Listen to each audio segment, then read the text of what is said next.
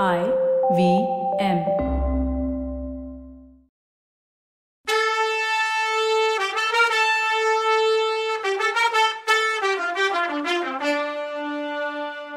வணக்கங்க. நான் கவிதா பேசுறேன். வெல்கம் டு கதை பாட்காஸ்ட் சிவகாமியின் சபதம் இது எபிசோட் நம்பர் நூத்தி பதினேழு. இந்த எபிசோடோட டைட்டில் மாமியாருக்கும் மருமகளுக்கும் உள்ள ரகசியம். உன்னை பார்த்ததும் எனக்கு வந்த சந்தோஷத்தை சொல்லி மாளாது. பிறவி குருடனுக்கு கண்ணு கடிச்சது மாதிரி இருக்கு. கடல் கடைஞ்ச தேவர்கள் அமுதம் வர்றத பார்த்ததும் அடைஞ்ச ஆனந்தத்தை நானும் இப்போ அடைஞ்சேன். எவ்வளவோ மனசு குழப்பத்திலையும் கவலையிலையும் இருந்தவன் உன்னை பார்த்ததும் அதையெல்லாம் மறந்து ஒரு கணம் எல்லை இல்லாத சந்தோஷம் உண்டாச்சு. ஆனா உன்னோட விம்மலும் கண்ணீரும் அந்த மகிழ்ச்சியை எல்லாம் நீக்கி என்னை திரும்பவும் சோக கடல்ல மூழ்கடிச்சிருச்சு. ஏன் உன்னை நீ துரதிர்ஷ்டக்காரின்னு சொல்லிக்கிற? உன் வருத்தத்துக்கும் துரதிர்ஷ்டத்துக்கும் நான் எந்த விதத்திலயாவது காரணமா என்ன? ஏற்கனவே நான் பெருசா மனசு வருத்தத்துக்கும் சங்கடத்துக்கும் ஆளாயிருக்கேன். அவ்வளவுக்கும் மேல உனக்கு எந்த விதத்திலயாவது தொந்தரவு கொடுத்திருந்தேன்னா இந்த வாழ்க்கை தான் எனக்கு என்னத்துக்கு? உயிரையே விட்டுடலாம் போல இருக்குன்னு சொன்னா நெடுமாற இப்படி நெடுமாற நிஜமாவே உருக்கத்தோட சொல்லிட்டு இருக்கும்போது பேத பொண்ணு மங்கையர்கரசிக்கு இடையில ஏதாவது சொல்லணும்னு பல தடவை குறுக்க புந்து சொல்ல நினைச்சா. ஆனா அதுக்கு தைரியம் இல்லாததுனால விம்மிக்கிட்டே சும்மா நிக்க வேண்டியதாயிடுச்சு. பாண்டி இளவரசன் உயிர் விடுறத பத்தி பேசுனதும் அவளுக்கு எங்க இருந்தோ தைரியம் வந்து ஐயா உங்களால எனக்கு எந்த கஷ்டமும் வரலன்னா அப்படின்னா என்னை பார்த்ததும் நீ கண்ணீர் விட்டு விம்மி அழுகிறதுக்கு என்ன காரணம்? ரெண்டு வருஷமா உன்னை திரும்பவும் எப்ப பார்க்க போறோம்னு ஓயாம யோசிச்சுட்டு இருந்தேன். திரும்பவும் உன்னை பார்க்கும்போது சந்தோஷத்தினால உன் முகம் எப்படி சூரியனை பார்த்த செந்தாமரை மாதிரி மலரும்னு கற்பனை செஞ்சுட்டு சந்தோஷப்பட்டுட்டு இருந்தேன். ஆனா அதுக்கு நேர்மாறா என்னை பார்த்ததும் உன் முகம் அஸ்தமன ராட்சசனை பார்த்த தாமரை மாதிரி ஏன் வாடுச்சு? உன் கண்ணும் கண்ணீர் விட்டுச்சு. ஏன் அப்படின்னு கேட்டான். பாண்டிய இளவல் அப்படி கேட்டதும் அதுக்கு பதில் சொல்லாம அவ ஐயா நீங்க சொன்னது என்னவோ நிஜம்தான்.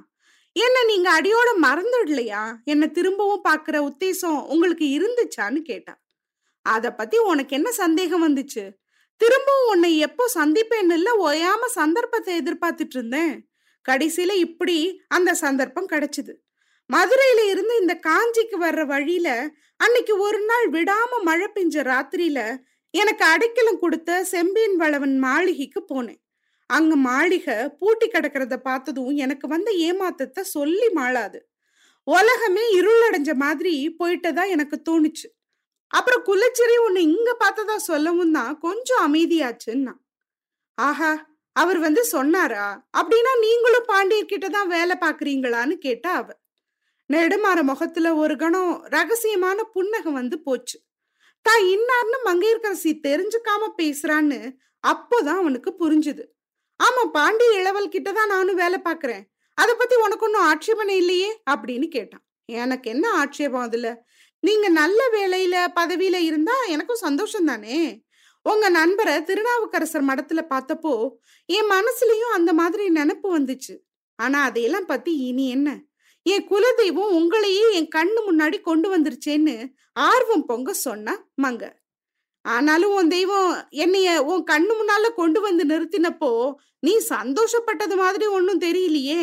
உன்னை துரதிர்ஷ்டக்காரின்னு சொல்லிக்கிட்டு கண்ணீர் விட்டியேன்னு நெடுமாற விஷமமா சிரிச்சுக்கிட்டே கேட்டான்.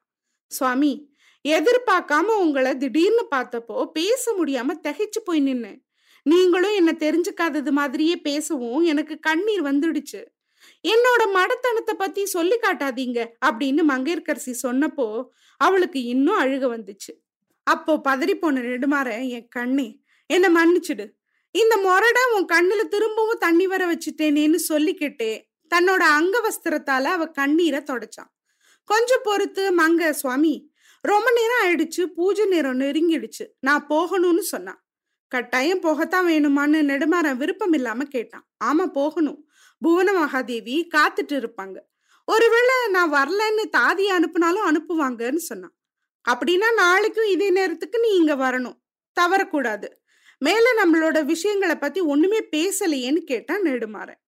மங்கையர்கரசி திடுக்கிட்டு போய் நெடுமாறனை நிமிந்து பார்த்து பாண்டியகுமாரர் வாதாபி போருக்கு போனா நீங்களும் அவரோட போவீங்களான்னு கேட்டா ஆமா போக வேண்டியதுதானே? ஏன் கேக்குற? நான் போருக்கு போறது உனக்கு பிடிக்கலையான்னு கேட்டான். எனக்கு பிடிக்கத்தான் இல்லை. போர் சண்டைங்கிறதே எனக்கு பிடிக்கல. ஏன் ஒருத்தரை ஒருத்தர் கொண்டுக்கிட்டு சாகணும்? ஏன் எல்லாரும் சந்தோஷமாவும் சிநேகமாவும் இருக்கக்கூடாதுன்னு கேட்டா மங்கையர்கரசி நெடுமாற திரும்பவும் மர்ம புன்னக புரிஞ்சு யுத்தத்தை பத்தி உன்னோட அபிப்பிராயத்தை பாண்டியகுமாரர்கிட்ட சொல்லி பாக்குறேன். ஒருவேளை அவரோட மனசு மாறினாலும் மாறலாம். எல்லாத்துக்கும் மேல நாளைக்கு சாயங்காலம் இதே நேரத்துக்கு நீங்க கண்டிப்பா வரணும். வருவேல அப்படின்னு கேட்டான். அவசியம் வர்றேன். இப்ப ரொம்ப நேரம் ஆயிடுச்சு உடனே போகணும்னு சொல்லி. மங்க கீழே கிடந்த புஷ்ப கூடையை எடுக்கிறதுக்கு குனிஞ்சா. நெடுமாறனும் குனிஞ்சு தரையில செதறி கிடந்த பூக்களை கூடையில எடுத்து போட்டு மங்கையோட கையில கொடுத்தான். அப்படி கொடுக்கும்போது அத பயபக்தியோட பகவானோட நிர்மால்யத்தை கண்ணுல ஒத்திக்கிறது மாதிரி அவளோட மலர் கரத்தை பிடிச்சி தன்னோட கண்ணுல ஒத்திக்கிட்டான் நெடுமாற உடம்பு முழுக்க சிலித்துச்சு மங்கைக்கு. பலவந்தமா தன்னோட கைய நெடுமாறனோட பிடியிலிருந்து விடுவிச்சுக்கிட்டு புவன மகாதேவியோட அரண்மனையை பார்த்து நடந்தா அவ. அரண்மனை பூங்கவனத்துல இருந்து திரும்பி புவன மகாதேவி அரண்மனைக்கு வந்த மங்கையர்கரசி அன்னைக்கு மாலை எல்லாம் தரையில நடக்கவே இல்லை. ஆனந்த வெள்ளத்துல மிதந்துட்டே இருந்தா. அவ கொஞ்சம் கூட எதிர்பார்க்காத விஷயம் இன்னைக்கு நடந்துடுச்சு. அவ்வளோ ஒரு பெரிய பாக்கியம் தனக்கு கிடைக்கும்னு அவ கனவுல கூட நினைக்கல. அவளோட அப்பா போர்க்களத்துக்கு போன பின்னாடி அவளோட வாழ்க்கையே சூன்யமா போயிருந்துச்சு. அந்த சூன்யத்தை நீக்கி அவ வாழ்க்கையை சந்தோஷமயமாக்கக்கூடிய சம்பவம் ஒன்னே ஒண்ணுதான். அந்த அற்புதம் இன்னைக்கு நடந்துடுச்சு. அவளோட மனசையும் உயிரையும் கவர்ந்திருந்த காதலன் அவ்வளோ ஈஸியா யாரும் நுழைஞ்சு வர முடியாத. அந்த பல்லவ அரண்மனைக்குள்ள அவளை தேடி வந்து பார்த்தான். பார்த்ததோட மட்டும் இல்லாம அவகிட்ட தன்னோட காதலையும் கொஞ்சம் கூட சந்தேகத்துக்கு இடமில்லாம சொல்லவும் செஞ்சான். அவளோட வாழ்க்கையை இதை விட சந்தோஷமா மாத்தக்கூடிய ஒண்ணு வேற என்ன இருக்கு? அவளோட காலுங்க தரையில படியாம நடக்கும்போதே நடனம் ஆடிட்டு இருந்ததுல ஆச்சரியம் என்ன இருக்கு? இந்த அற்புத சம்பவத்தை பத்தி யார்கிட்டயாவது சொல்லணும்னு அவளோட மனசு கிடந்து துடிச்சுது. ஆனா யார்கிட்ட சொல்றது? சொல்றதுன்னா தன்னை பொண்ணுன்னு நினைச்சு அன்பு செலுத்திட்டு வர்ற புவன மகாதேவி கிட்ட தான் சொல்லணும். ஆனா அன்னைக்கு சாயந்தரம் புவன மகாதேவியோட சுபாவமும் முகபாவமும் ஓரளவு மாறி இருந்துச்சு அப்படின்னு தான் சொல்லணும். தன்னோட ரகசியத்தை வெளிப்படையா பேசக்கூடிய நிலைமையில அவங்க இல்லைன்னு அவளுக்கு புரிஞ்சுது. பூஜை இப்ப கூட தேவியோட திருமுகத்துல வழக்கமா இருக்க அமைதியும் புன்னகையும் இல்லை. மங்க கிட்ட அவங்க ரெண்டொரு வார்த்தை காரணமே இல்லாம சிறுசிறுப்பா பேசினாங்க. மத்த நாளா இருந்தா தேவி அப்படி சிடுசிடுன்னு பேசினது அவளை ரொம்ப பாதிச்சிருக்கும். ஆனா இன்னைக்கு மங்க அதெல்லாம் ஒரு பொருட்டாவே நினைக்கல. தன்னோட மனசுல பொங்கி வந்த சந்தோஷத்தை தேவி கிட்ட ஷேர் பண்ணிக்க முடியலையேன்னு மட்டும்தான் அவ கவலைப்பட்டா. இருட்டி ஒன்றரை ஜாம நேரம் ஆனப்போ மங்க வழக்கம் போல புவன மகாதேவியோட படுக்க அறைக்கு பக்கத்துல தனக்குன்னு கொடுக்கப்பட்டிருந்த அறையில படுத்துக்கிட்டா. ஆனா தூக்கம் மட்டும் வரல. துன்பத்தினாலையும் கவலையினாலையும் தூக்கம் கெடுறத விட எதிர்பார்க்காத சந்தோஷத்தினாலையும் மன கிளர்ச்சியினாலையும் தூக்கம் அதிகமா கெடுங்கிறத அன்னைக்கு மங்க தெரிஞ்சுக்கிட்டா. கொஞ்ச நேரத்துக்கெல்லாம் தூங்குற முயற்சியை கைவிட்டுட்டு தன்னோட வருங்கால வாழ்க்கையை பத்தின கனவுகள்ல ஈடுபட்டா இப்படி ராத்திரி ரெண்டாம் ஜாமம் முடிஞ்சு மூணாவது ஜாமமும் ஆரம்பமாச்சு. அந்த நடு ராத்திரியில அமைதியா இருந்த அந்த அரண்மனையில திடீர்னு கேட்ட ஒரு சத்தம் மங்கைய தூக்கி வாரி போட வச்சுது. அது ரொம்ப லேசான சத்தம் தான் வேற ஒன்றும் இல்லை. ஏதோ ஒரு கதவு திறந்த சத்தம் தான் அது.